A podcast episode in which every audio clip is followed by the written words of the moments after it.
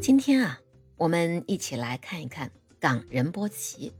为什么西藏的第一神山是冈仁波齐呢？论高度，它比珠峰矮了不少，也不是阿里地区的最高峰，甚至不是冈底斯山脉的最高峰。论颜值，珠峰、卡瓦格博、南迦巴瓦峰都比它更险峻雄伟。论位置，它远离人口聚集地。甚至云南的梅里雪山到拉萨都比它近。冈仁波齐在高度不出挑、位置不出众、颜值不出色的情况下，依然具有至高无上的地位而傲视群峰。到底是什么原因呢？其实啊，最主要就是有三个方面的原因。首先是它的历史地位，也就是这座山峰对藏文明的影响。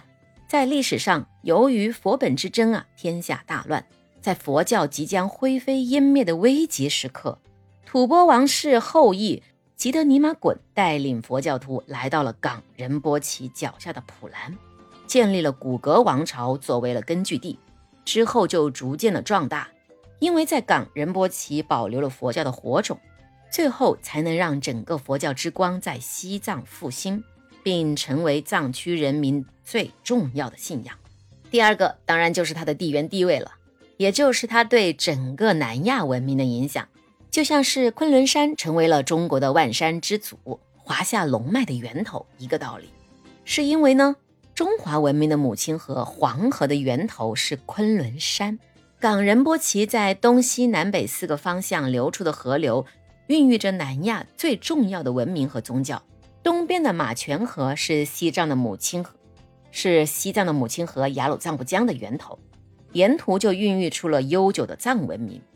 南边的孔雀河是印度教的圣河，也是恒河的源头之一，是印度文明的母亲河。西边是象泉河，不但是阿里地区象雄文明、河骨格文明的发祥地，也孕育出了西藏本土宗教本教，同时也是印度河的源头之一。而北边的狮泉河则是印度河的正源，滋养了印度河文明，也就是巴基斯坦最主要的河流。这四条用大象、孔雀等古印度天国神物命名的河流啊，就孕育出了不同的文明，注定了冈仁波齐是当之无愧的南亚地区的百川之源、万山之首。那么最后一点，当然就是它的宗教地位了，也就是它对宗教的整个的影响。首先，它是佛教须弥山在人间的映射，是当之无愧的世界中心。而且呢，在藏传佛教是圣乐金刚的道场，同时还是本教的发源地、本教的宇宙中心、本教的三百六十位神灵居住之地，同时也是印度教拥有至高法力和无人地位的主神湿婆的修炼苦行之地，更是印度教的世界轴心。它被称之为具有灵性的最高之山，也是耆那教祖师大雄悟道的地方，成为了无数耆那教徒心中的圣地。冈仁波齐跨越了不同文明种族和宗，冈仁波齐跨越了不同文明种族和宗教，成就了至高无上的地位。冥冥中就印证了唐朝段子手刘禹锡的名段：“山不在高，有仙则灵。”说到冈仁波齐的读法呀，中间是要停顿的，也就是读作冈仁波齐。冈呢是雪山的意思，可以读成抗或者是冈都可以。仁波齐呢也可以读成仁波切，是转世者的意思。一般呢我们会理解为珍宝。那么人中珍宝指的是活佛，山中珍宝就是冈仁波齐了。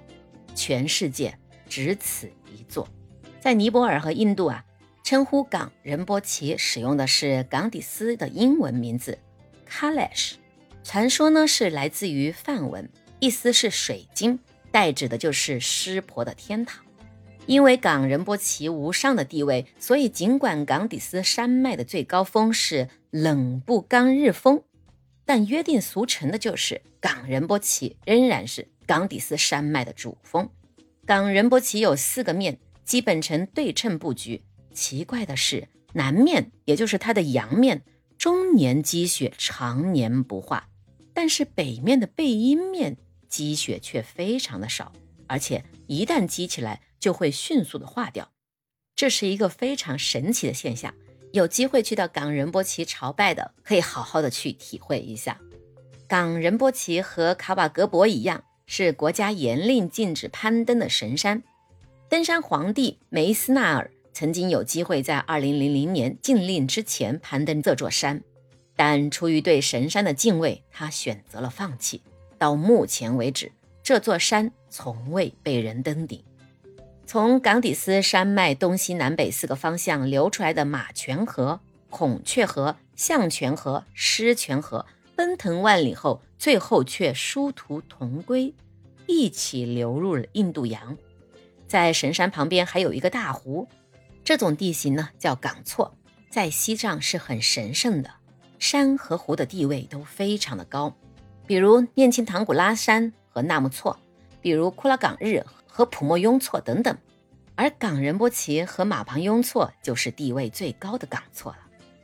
冈仁波齐现在看着是很荒凉，但历史上啊，藏传佛教噶举派曾经有上万人在此地同时修行。冈仁波齐是生了金刚的道场，他怀里抱着一个女生的那位，蓝绿红白，四面十二臂十二眼，怀里抱着的是猪头红身的金刚海母。